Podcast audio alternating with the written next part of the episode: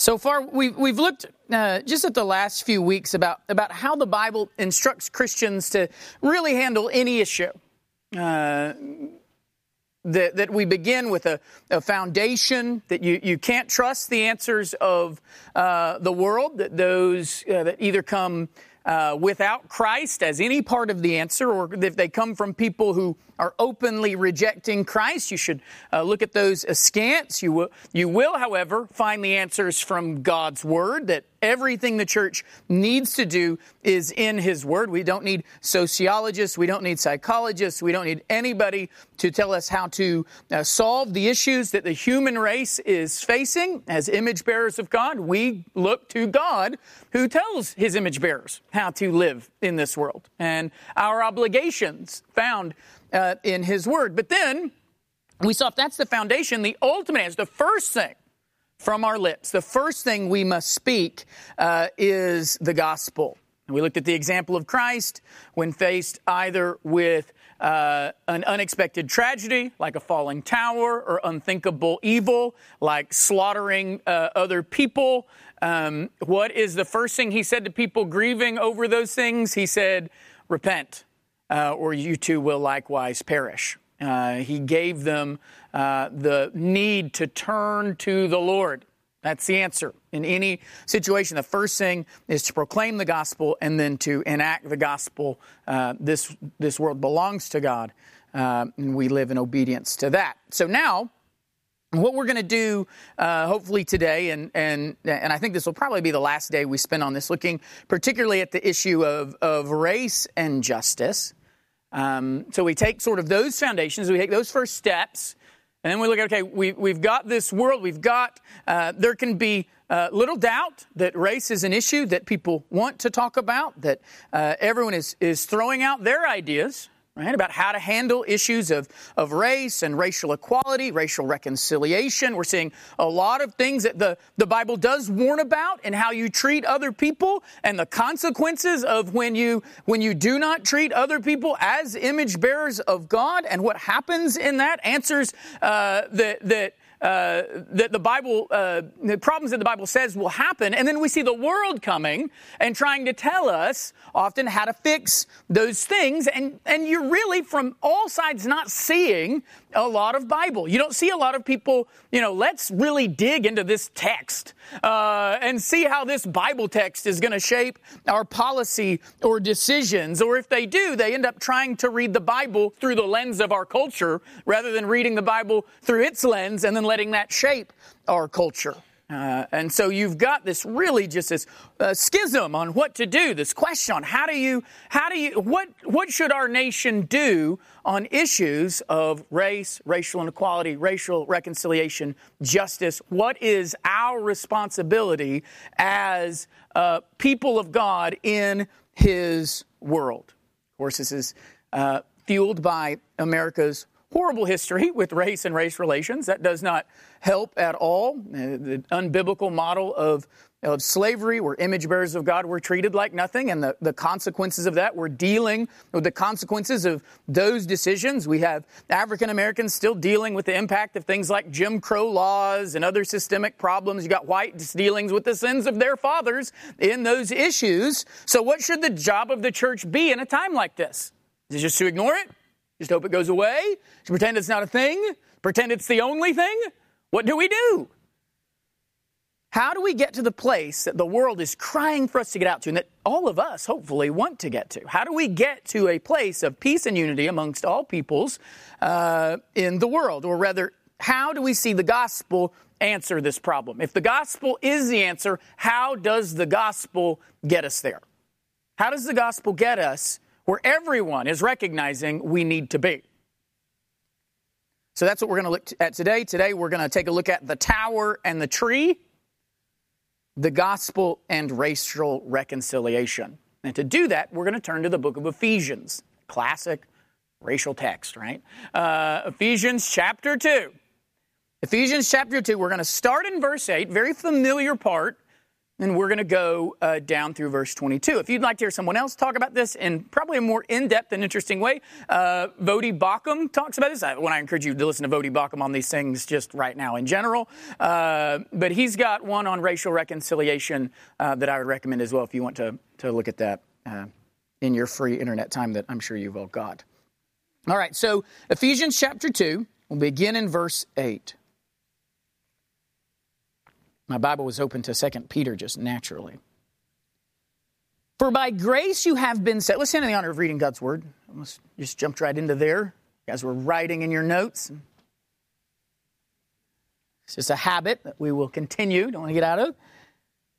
For by grace you've been saved through faith. And this is not your own doing, it's the gift of God not a result of works, so that no one may boast. For we're his workmanship, created in Christ Jesus for good works, which God prepared beforehand that we should walk in them.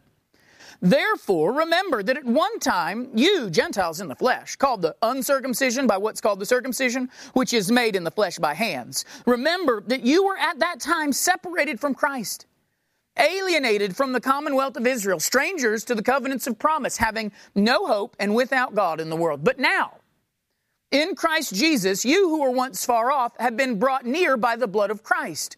For he himself is our peace, who has made us both one and has broken down in his flesh the dividing wall of hostility, by abolishing the law of commandments and ordinances that he might create in himself one new man in place of the two, so making peace and might reconcile us both to God in one body through the cross, thereby killing the hostility.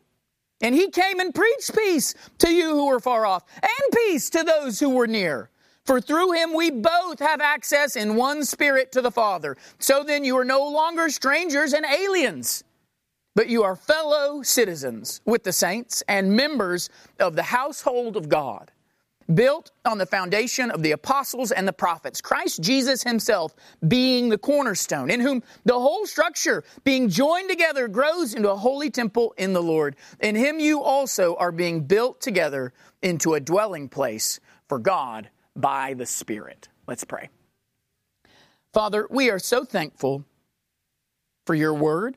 Uh, we're so thankful for it because it is very clear in our world that no one knows what to do about anything we are so either mindless or foolish um, that the, the very results we say we want, we seem to work against. And so, Father, give us the humility to run to your word and to obey it. And we are thankful that it is there for us, that we do not have to wander about blindly, the blind leading the blind. Uh, and both of us end up falling in a ditch, sometimes on both sides of the road. It's in Christ's name we pray. Amen. So, the, as we're looking at this issue of race and racial reconciliation, we're going to say this right off the bat. The Christian does not, in fact, cannot achieve racial reconciliation. That is not our job. Not because racial reconciliation is impossible, but because racial reconciliation has already happened. For the Christian, we do not have to achieve racial reconciliation. It has happened in Christ. Our job is not to achieve it. Our job is to walk in it. To walk in it as the truth. That's the call for the Christian. To walk the way Christ called us to walk. We're not supposed to fix the problem. The problem has been fixed by Christ. Our problem is we're not walking the way He called us to walk. That's the issue. And that's what we see. Look at Ephesians, look at 2, look at chapter 2 verses 8 through 10, this passage that we know, right? We love this passage. For by grace you've been saved through faith, and this is not your own doing, it's the gift of God, not a result of works, so that no one may boast. For we're his workmanship, created in Christ Jesus for good works, which God prepared beforehand that we should walk in them. We like that. We love this good section of verses, and we often stop right there at verse 10. God has saved us. He's given us faith. He's given us this great gift. He's crafted us for good works. We're supposed to walk in it. But Paul's message doesn't end with verse 10. Interesting for our time, verse 11 is built off of verse 10. How does verse 11 start? Therefore, in other words, this is what I, so he just talked about how we're supposed to walk in good works. God prepared beforehand that we should walk in these good works. And the very first thing we're supposed to walk in is verse 11. Therefore, if God has given you good works, and if you're supposed to walk in them, remember that at one time, you, Gentiles in the flesh, called the uncircumcision by what is called the circumcision, which is made by hand. So Paul takes the work of God in the gospel, and the first thing that he applies it to in Ephesus is the reconciliation between the peoples of the world. The very first thing he mentions in the good works is say, he says, Hey, remember, Ephesians, at one time you were on the outside. At one time you were not a part of the people. The world was once divided. The world was divided, but it wasn't black and white. This is a very Americocentric vision of the world. It's just black and white is the only division that has happened in the world. The world was divided, but wasn't black and white. The world was divided among Jew and Gentile. Gentile, and remember, Gentile, that wasn't a certain group of people. A Gentile was everybody who wasn't a Jew, the Jews and everybody else. That's how that, but what's funny is that's not a category that the Jews made up. It's a category that God made up. Uh, that God set that division. God made a division in humanity, but it wasn't based on skin color. It was based on those who were and those who were not his people. That was the only division. Between, as, as Paul points out here, between the circumcised, those who were the people of God, and the uncircumcised, those who weren't. That's the only division that God recognizes among the people that He created. Either you are His people with His law and His promises, or they're not. That's the division God points out. Any other division is a man made division that goes against the God who created man a certain way. That includes the way you view the world, the way I view the world. We cannot create a division that is contrary to how God has made the world. God says, yes, there is a division among the people. There's a division among you. It's either you're my people or you're not. Either you're in the covenant or you're not. Any other division you throw on top of that is a man made division and is against my word. You're either inside or you're outside of God's grace. That's the only divide.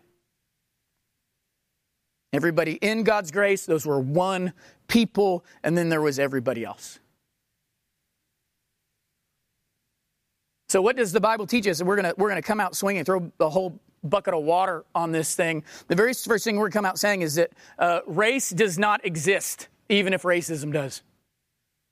Race does not exist. So people have created this notion of race and then directed their hatred toward a division that does not exist in humanity. They've created these categories of people and then started to dislike people in those categories that they made.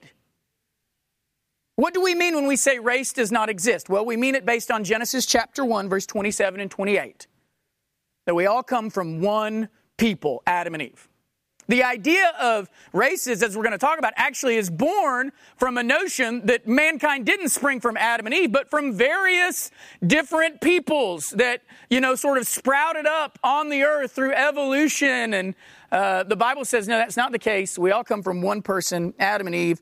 Uh, Genesis 1, 27 and 28. So God created man in his own image. In the image of God, he created him, male and female, he created them, and God blessed them. And God said to them, Be fruitful and multiply, fill the earth and subdue it, have dominion over the fish of the sea and over the birds of the heaven, over every living thing that moves on the earth. So every person on this planet is a descendant of one couple, really of two couples uh, by the time you get to Noah uh, as well. Uh, but everyone descended from the same family tree. All of us can trace our lineage, right? If we're going to trace lineages of where did you come from, we all need to remember we all trace our lineage back to Adam and Eve, who were made in the image of God. Now, the, the ethnic differences that we do see, those can also be traced back to Genesis, but in a different way because we're looking at that and saying, well, if we all come from Adam and Eve, we sure don't all look the same.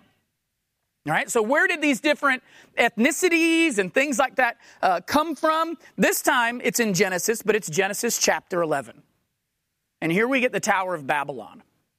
And this is where we're going to run into the issue of, well, if we were all one, how did we become so different? And the answer is not going to be God, the answer is going to be because of us. So, Genesis 11, this is how, when I say the tower and the tree, this is the tower that has defined so much of the problem in our world today. Genesis 11, now the whole earth had one language and the same words. And as people migrated from the east, they found a plain in the land of Shinar, and they settled there, and they said to one another, Come, let us make bricks and burn them thoroughly. And, and they had brick for stone and bitumen for mortar, and they said, Come, let us build ourselves a city and a tower with its top in the heavens, and let us make a name for ourselves, lest we be dispersed over the face of the earth. And the Lord came down to see the city and the tower which the children of man had made. And the Lord said, Behold, they are one people. And they all had one language. And this is only the beginning of what they will do. And nothing they propose to do will now be impossible for them. Come, let us go down uh, and there confuse their language so that they may not understand one another's speech. So the Lord dispersed them from there over the face of all the earth. And they left off building the city Therefore, its name was called uh, Babylon or Babel, uh, because there the Lord confused the language of all the earth, and from there the Lord dispersed them over the face of all the earth. So if you remember what happened in Genesis 1, in Genesis 1, what did God tell the people to do? God told the people in Genesis 1 that they'd been given a task of filling the earth with the glory of the Lord. They were supposed to be fruitful and multiply and fill the earth, spreading whose name far and wide? God's. Did they do that? No, here in Genesis 11, you got to remember in the story of Genesis, this is part of that big spiral of sin that begins with Adam and Eve and just begins to engulf and engulf everything. Instead of doing that, instead of filling the world with God's glory, they instead want to stay where they are instead of filling the earth, and they want to build a monument to whose glory? Their own. That's the state of humanity. Humanity, you're given a job, fill the earth for God's glory. They say, no, we're not going to fill the earth. We don't want to be spread out. We want to stay right here and we want to build a name for our own glory. And what does God do? God says, okay, you don't want to do it yourselves? I'm going to do it. Uh, and so God confuses their language and then flings them across the globe, right? Which would have been crazy. Uh, can you imagine having only lived in, I mean, growing up in Shinar, you know? Uh, and then the next thing you know, you're in what Columbus will call India, uh, but will actually be America. Uh, or you're in South America, or you find yourself uh, in South Africa, and you're like, look at those fish in the ocean that are this, you know, the size of trucks, and they eat people. Uh, you know, all of this suddenly happens, and their languages are confused, and it's from there that man develops into, instead of being one people with one language, they develop their many cultures there are many languages, and our bodies, created amazingly by God, begin to develop and adapt to the various parts of the earth to which we are flung. The world was first broken into different peoples, not by God's design, but by our sin. It was our sin of disobedience and pride that set in motion in a desire to unite themselves, they set in motion what actually created a disunity in humanity. And there's the important point for our, for our discussion today. It was humanity's attempt to create unity, not around God, but around themselves that ultimately led to disunity. And any attempt today to create unity, not around God, but around ourselves, will have the exact same result that it had at the Tower of Babylon.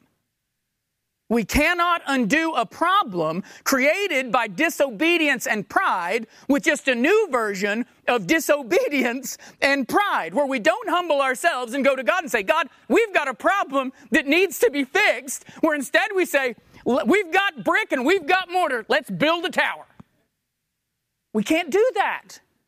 Or we refuse to heed how He tells us to live. That's what got us here. It cannot get us out. So, when it comes to race, we aren't dealing with different races from different evolutionary lines. We're dealing with a world that has been separated because of our pride And what's happened ever since then is that each little distinct ethnic group has sought, instead of turning to God, to build more and more towers of Babylon in their own cultures. My culture's the best. No, my culture's the best. No, you should be like me. No, you should be like me. Now, mine's the best. Mine's the best. White power, black power, native power, pride, whatever it is, right? And each one is trying to build its own tower. And you build towers on top of the lives of others. And so, in the history of the world, ethnic superiority spread, and racism spread, and slavery spread with it. Slavery, racism, hatred is a result of sin's power. I mean, what's, what's funny is if you at the history of the world, slavery has existed on every continent from the beginning. Hatred there on every continent. You have Africans were enslaving African tribes. You have Indians were enslaving other Indian tribes. You have whites enslaving other white tribes. But what we don't talk about, we don't ever look at and say, how can that same disease be affecting people from all different cultures? How is it that cultures that have never even known each other can all decide to treat everyone as badly as this? How can we all agree that that's what we should do? But we don't talk about that. No one wants to talk about how the one thing that can unite all races is mistreating other people. No one wants to ask why. Because if we ask why, someone might raise their hand and say, Well, I think the Bible tells us why. I think the Bible shows us that one thing we are united in, no matter any of our skin color or our culture, is the one thing we're united in is the power of sin in our hearts. We have learned nothing from Babylon, and yet we've learned everything from it. We live in a world that assumes the identity of race and then wants to know what you want to do about it. And we as a church, we've got to say, look, we are not going to play that game. The only reason we look different is because God made an amazing thing called beauty in His people. An amazing human body that can adapt to a diverse world that God created, all different shades and shapes. Eventually, we would have all been different skin colors anyway, but instead of having to be flung about the earth, it would have been from our obedience to the Lord. For my definition of race, I've got to go to the garden, not some evolutionary tree. The one who gets to decide what is or isn't going on in this world is the one who made this world. And race, as defined by the world, is not a biblical concept. It's culturally constructed, not biblically constructed. No one looks at the Bible and says, okay, yep, now this is, yeah, see, they're not, they're not, we're all different. We're not, they're not the same people. Nope, nope, we're different people. You cannot read the story of the Bible and get that we are different people the truth is, not only is it not a biblical concept, it's not even a very scientifically sound concept. Did you know there is less than a 0.2%, not 2%, 0.2% difference in any of our genetic code? Less than 0.2%. In fact, if you were to break down our skin colors, we're not even different colors. Our skin is all the same color, just with different levels of melanin in it. That's all. It's not like it's not like when you got to someone's skin. Someone's skin without the melanin would be a totally different color. Our skin is just dealing with different amounts of melanin, not painted with different colors, just different amounts and distributions of the same color. The Lord just didn't love me enough to give me very much. He withheld it and then the sun's rays beat upon it. So, from the very beginning of the argument, the Christian is already outside the problem. The Christian is already refusing to look at it the way the world wants to look at it. We're not coming into it saying, all right, we're different, let's make us the same. We come into it saying, no, we're not different. God made us. Quit trying to make us act like we're different. We're not going to do that. We might have different ethnic groups. Our, our people might have come from, uh, from different cultures, and, but not different races. And if we say that, we're already wetting the wood of any sort of race battle in the world or in our own hearts. Where our identity is not based on our ancestors' practices or our places of origin, our identity is found in Christ. If we accept the vision of race and then automatically put ourselves in our distinct camps from one another, then we start out with a separation. We start out with an otherness. It's the world that's to blame for our racist situation. How can we expect the world to come up with the answer? I mean, think about what the world, how the world has bred this in our heart. The world, the world tells everyone from the time they're in school that we're all just cosmic accidents. We're all just random accidents of a random universe that happened to evolve us from some form of whatever into what we are. We're already worthless. We're already not much of anything. So the world teaches us that we're cosmic, cosmic accident, tells us that it's okay to kill our preborn children, and then tries to command us to treat but everybody else with dignity and respect. I mean, of course the world, of course the, the world has been training us to think no one else is of any importance but us from the time we've been in school. They have soured the well. So people around the world, when they show up in a culture that's not their own, they do experience, they'll experience, they'll experience hatred, separation, distinction. And the results of racism that extend all the way back to that cursed tower, all the way back. But the only distinction God makes between peoples in this world is those in the covenant with Him and those outside the covenant. That's the only distinction we can accept in the world and in our own hearts. And even that's a distinction that can be abused. It was abused by the Jews, right? Who saw themselves that they must be better people because they were in the covenant and the rest of the world wasn't? That there must be something better about being Jewish than about the rest of the world? And God had to multiple times go out of his way to tell them, no, it's not because of who you were that I had grace on you. It's solely by my grace. So, for example, just one of them, Deuteronomy 7, 6 through 8. For you are a people holy to the Lord your God, right? You're, you're those people. The Lord your God has chosen you to be a people for his treasured possession out of all the people on the face of the earth. And they're like, you know, stretching their, their suspenders at that.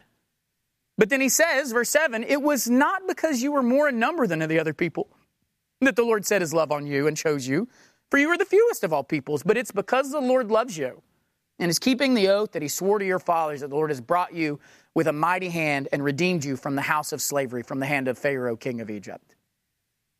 Now, here Paul is just saying the same thing is true about our salvation. That he didn't call these Ephesians because they were holy, but instead because he was gracious. That there's no place for pride. And he says, Look, remember, you were at one time the uncircumcision by that which is called the circumcision. At one time you were separated from God and his promises. You were without hope and without God. But God had grace on you. You need to remember that.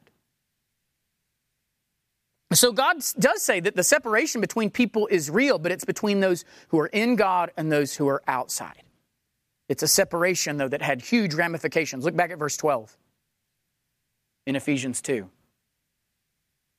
Remember that you were at that time separated from Christ, alienated from the commonwealth of Israel, and strangers to the covenant of promise, having no hope and without God in the world. So, because Gentiles were outside of the covenant, they were separated. But not just from the Jews, right? Although that was true, and the Jews lived here and kept the other people out. But they weren't just separated from the Jews, they were separated from Christ, from, from hope, it says. Here again is the subtle hint that the Old Testament was also about the hope of a Savior. To be separated from the covenant was to be separated from the Christ, from the hope that was found there.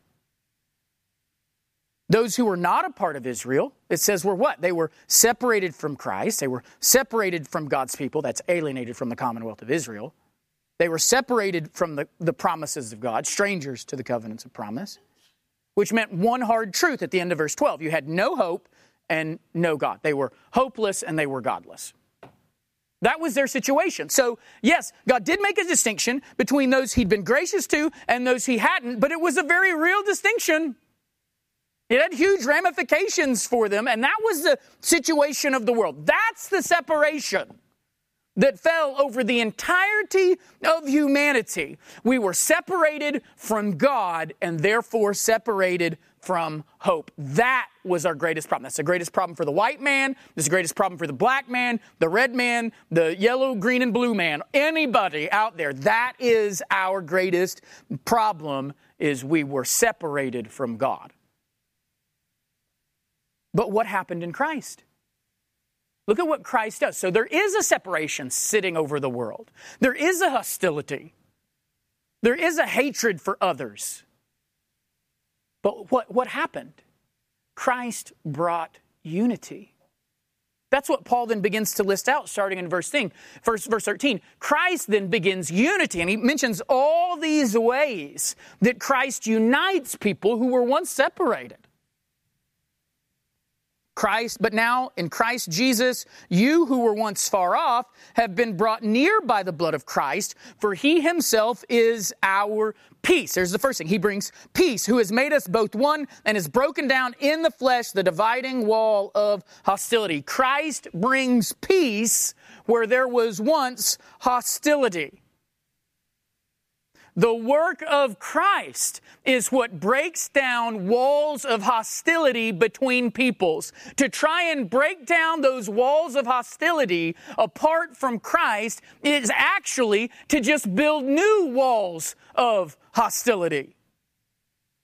That's why I get so frustrated at pastors who act as if it's pandering or powerless to talk about the gospel in this issue. We don't need to talk about the gospel. We got to get to other things. And uh, the gospel is the thing that breaks down the walls that divide people. The Bible tells us that the gospel breaks down walls of hostility, and we're like, yeah, but maybe there's another way. If you don't think preaching the gospel can be the answer, and of course, we are not saying you just preach the gospel and you sit and you just watch and see what happens. But if you think you don't even begin there, that those aren't the first words off your lip and the things you must say the loudest, then it, it, the problem must be that your gospel isn't powerful enough to break down walls. Because how did, how did the gospel break down these barriers? Brought us peace. How? By making us one. See, the gospel unites people. Who were the Gentiles? Everybody not Jew. So who do you have? You have in the gospel, you have the Ethiopian eunuch. You've got Greeks. You've got, I mean, go to, go to the books, book of Acts and see all the people standing there at Pentecost who are coming to the Lord. You've got people from all over the globe who are united as one in the work of Christ.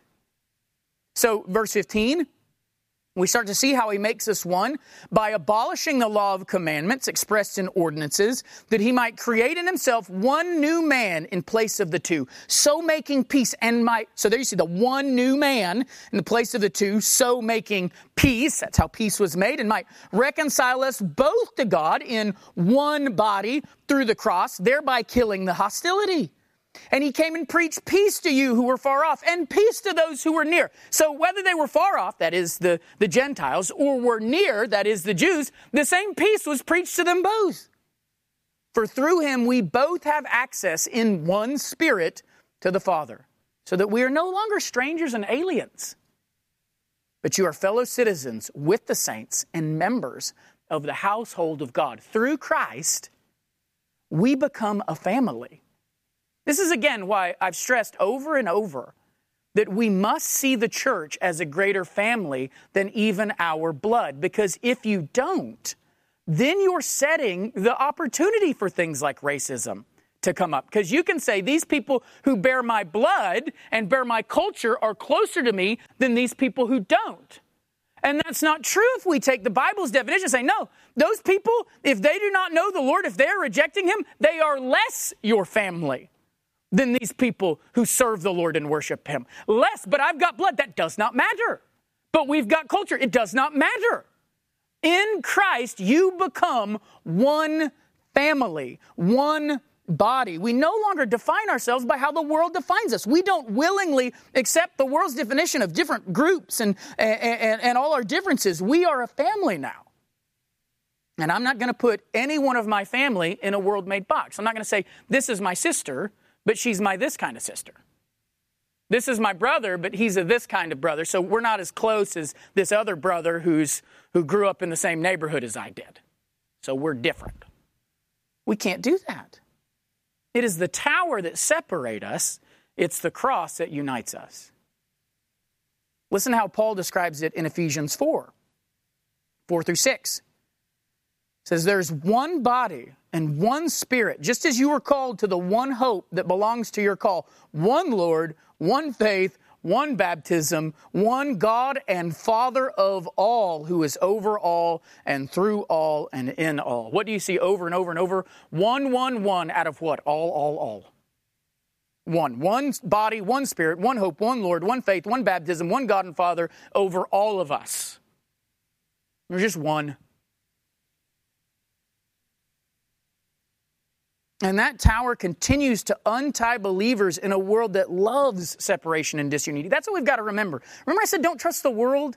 And we saw that the world, that God said in Proverbs, the world doesn't even know what justice is. And the world, so the, this world that loves disunity, that was the seedbed for the tower, it loves separation, it loves disunity, and you can see that. Is does anyone see the world's efforts to answer this as actually creating anything closer to unity? Does anyone look at this and go, well, I'll tell you one thing that's happened is we are definitely more united. And I, I praise God for that. Because if we listened to the world and somehow became more united, you know who we turn to next time? The world.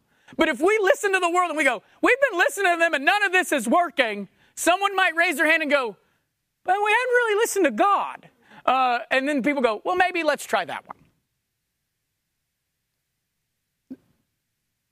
Why, though, is it that there is disunity still? It's not because the world is trying, it's because in the end, the world is intentionally pursuing disunity because of who their father is.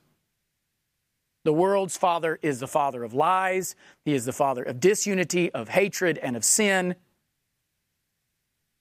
That's why the world will uh, unite us around certain issues and then get bored of that issue and turn to another one. And then turn to another one, and then turn to another one. So, so, always pursuing things that disunite. But that cannot be what happens in the church. That's not how we are, to use Paul's words in Ephesians, that's not how we are supposed to walk. We cry out for biblical justice we openly admit the guilt of our country. Its past sins, our own sins. I mean, those sins were the birthplace of our current monstrosities. Slavery and racism were the seedbed for things like abortion. I mean, that didn't just sprout up out of nowhere. America's chief sin. I mean, I can, I can at the same time say I think America is the greatest place to live on the planet and also say America is not perfect. But how can we be held together? How can we be united? Such different stories, such different experiences. How are we made one? And he says there's one thing that holds the different walls of this building together, and it's that we share the same cornerstone. Look at what he says in verse 20 that Christ is our cornerstone. Because you and I, we did live different lives. We are currently living different lives. You say it all the time about me, like, I don't know. I mean, we make pastor jokes all the time. Like, I don't get the life of a pastor. I don't get it. Like, there, there's no doubt that our experiences are very different. So, how can we unite in the same church, the same body? How come we don't have just diff- this? Is okay. I'm going to get off on on. This is why I don't like things like Cowboy Church. And I don't like things like biker church. I don't like any of them. Why? Because it's saying what unites us is this favorite thing you've got to do. And I don't like that any more than I would like if someone were to say, this is white church or this is black church or this is whatever. If you just say, this is Christ church, right? Uh, that's what unites us. And that's what, that's what Paul says in Ephesians there. Christ is our cornerstone. Look at verse 20. Built on the foundation of the apostles and the prophets, Christ Jesus himself being the cornerstone. in whom the whole structure being joined together, where? In that cornerstone, grows into a holy temple in the Lord. In him you also are being built into a dwelling place for God by the Spirit. So we, as Christians, are through the cornerstone of Christ being joined together, being grown into a holy temple. And what was outward doesn't matter anymore.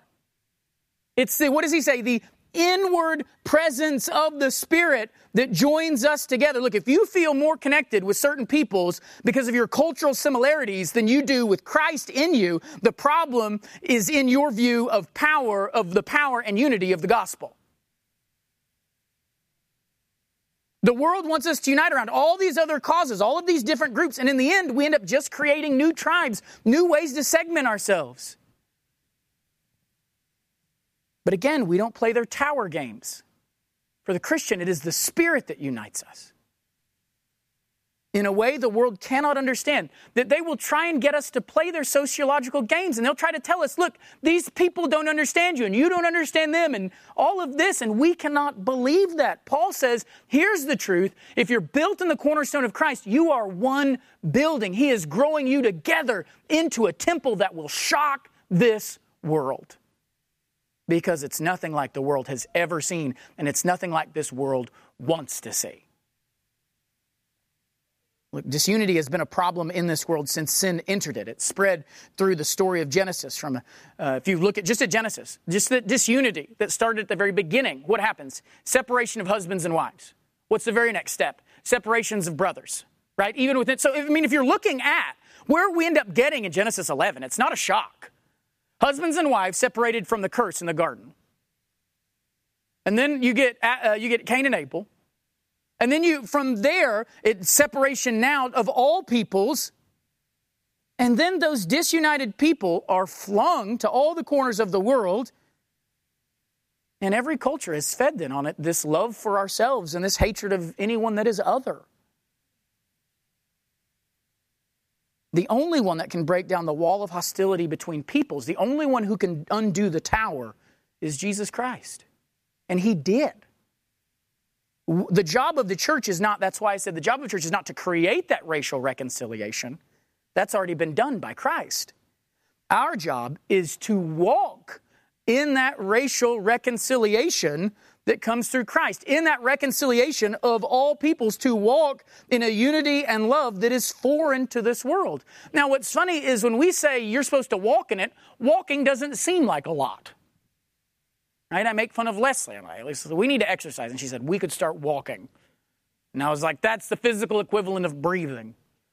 You know, walking. We could walk all day and it wouldn't gain us anything.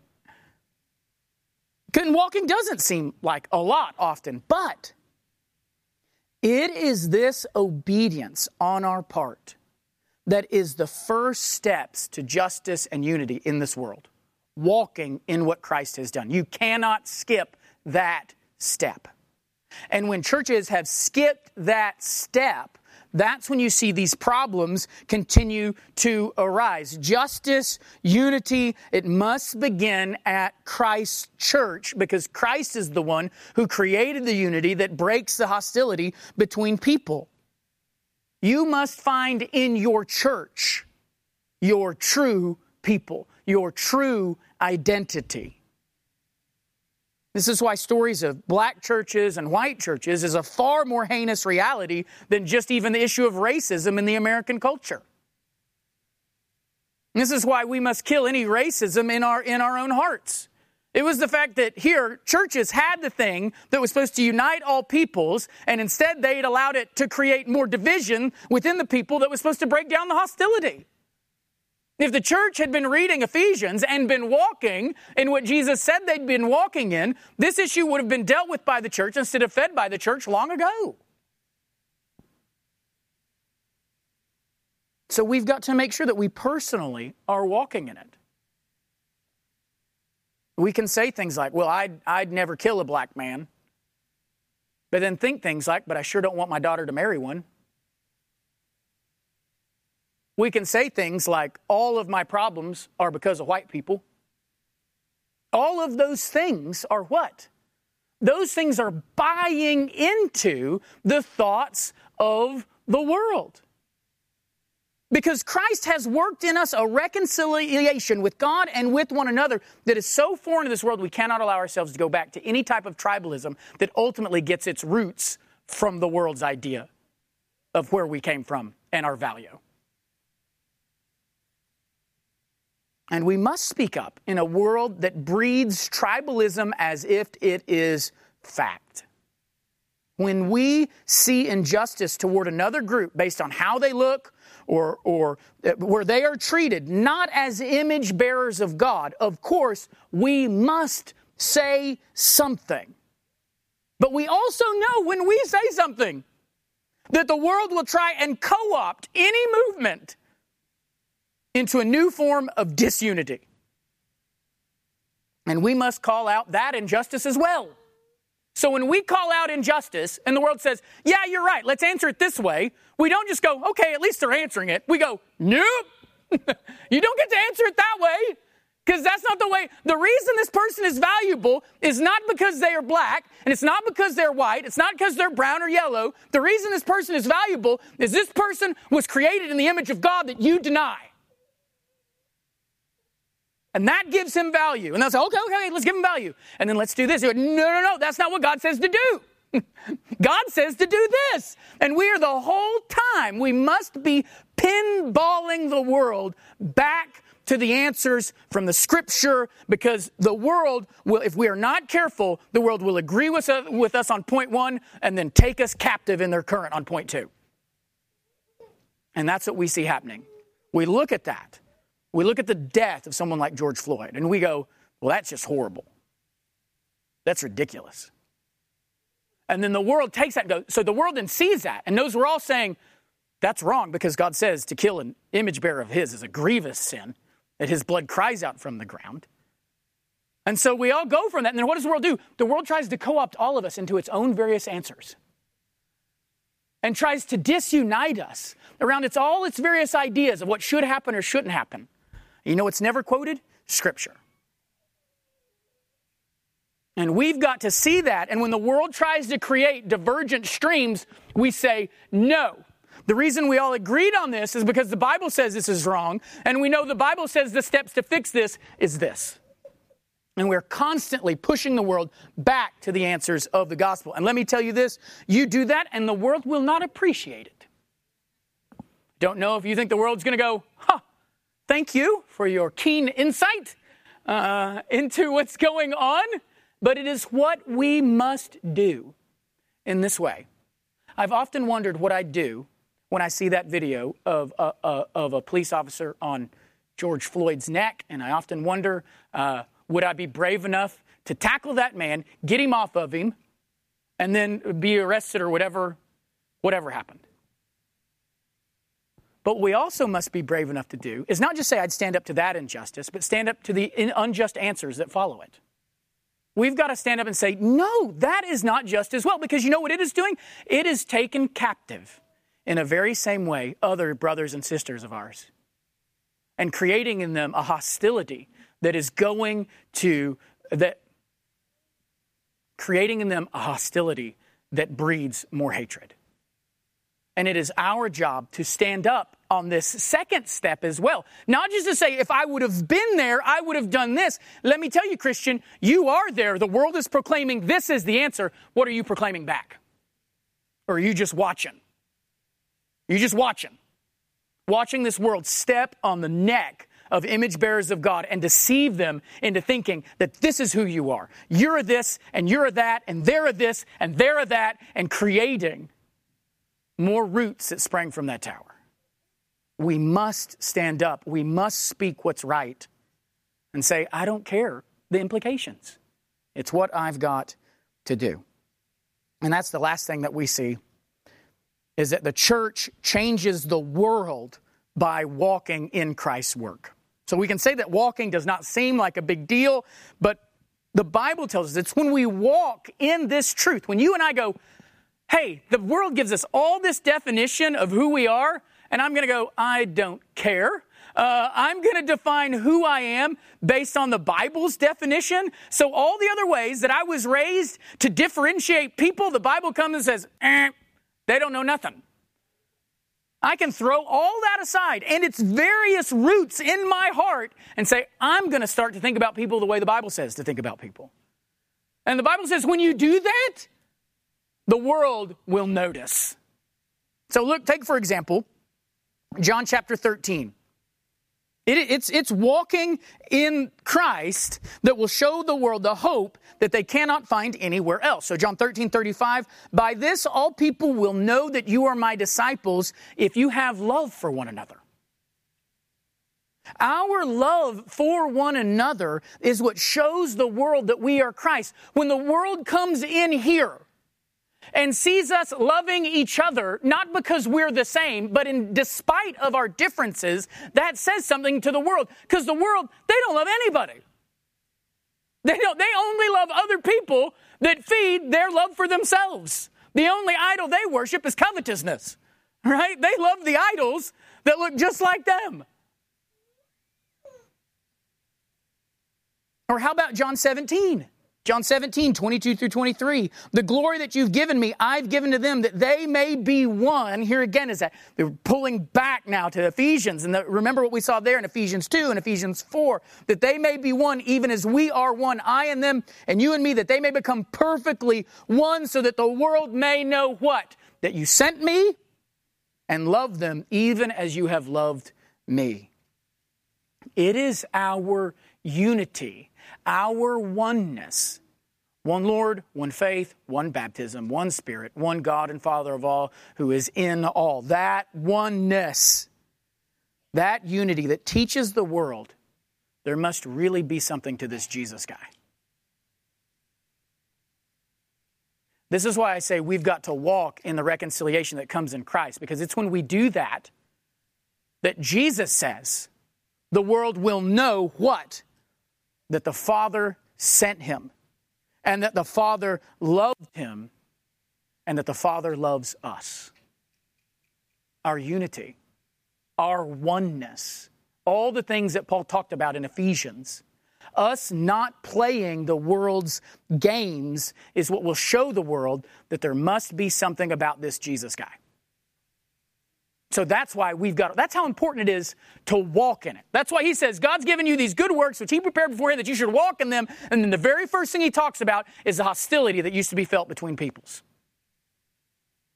Which, if you remember, the early church struggled with, right? Peter and Paul had to get into a fight about it. The book of Galatians had to be written about it.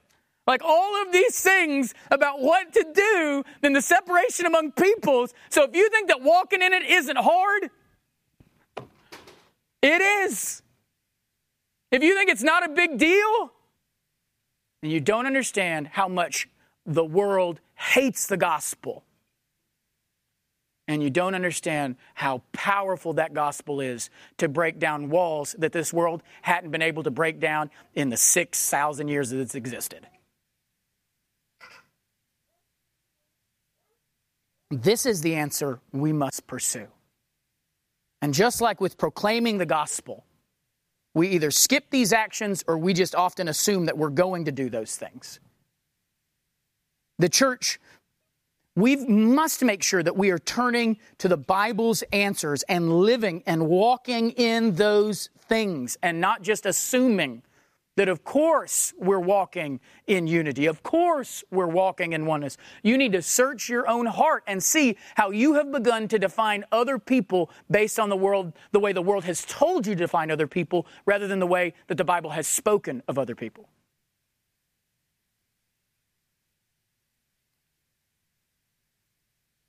The church cannot be amening the world's answers to the problem that the world has created by its pride and rejection of God.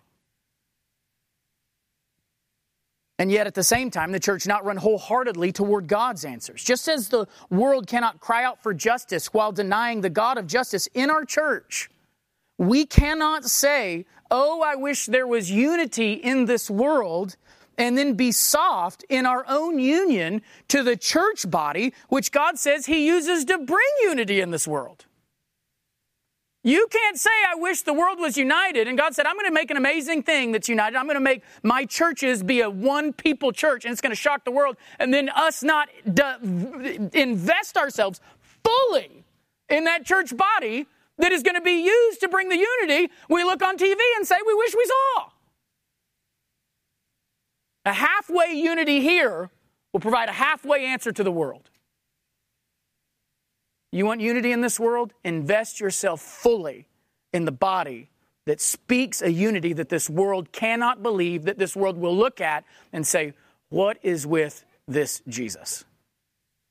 But if you're halfway here, if you're only partially united here, do not be amazed that the world is fully disunited out there. The world sees there's a problem. I, mean, I think in the human heart, we hear an echo of Eden, but we bear the scars of the tower. The church has the answer.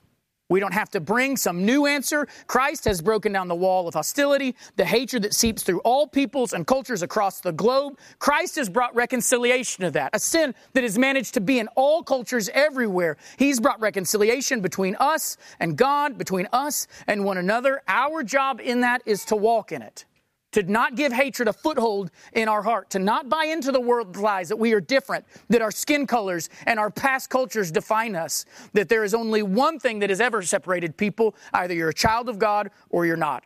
Either they're His, and if they're His, then they're your people in a deeper and more true way than someone who simply shares the same level of melanin.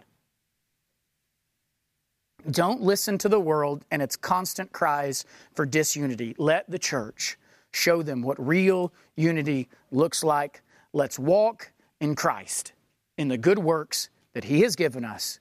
Let's escape the curses of the tower by being a people of the tree. Let's pray.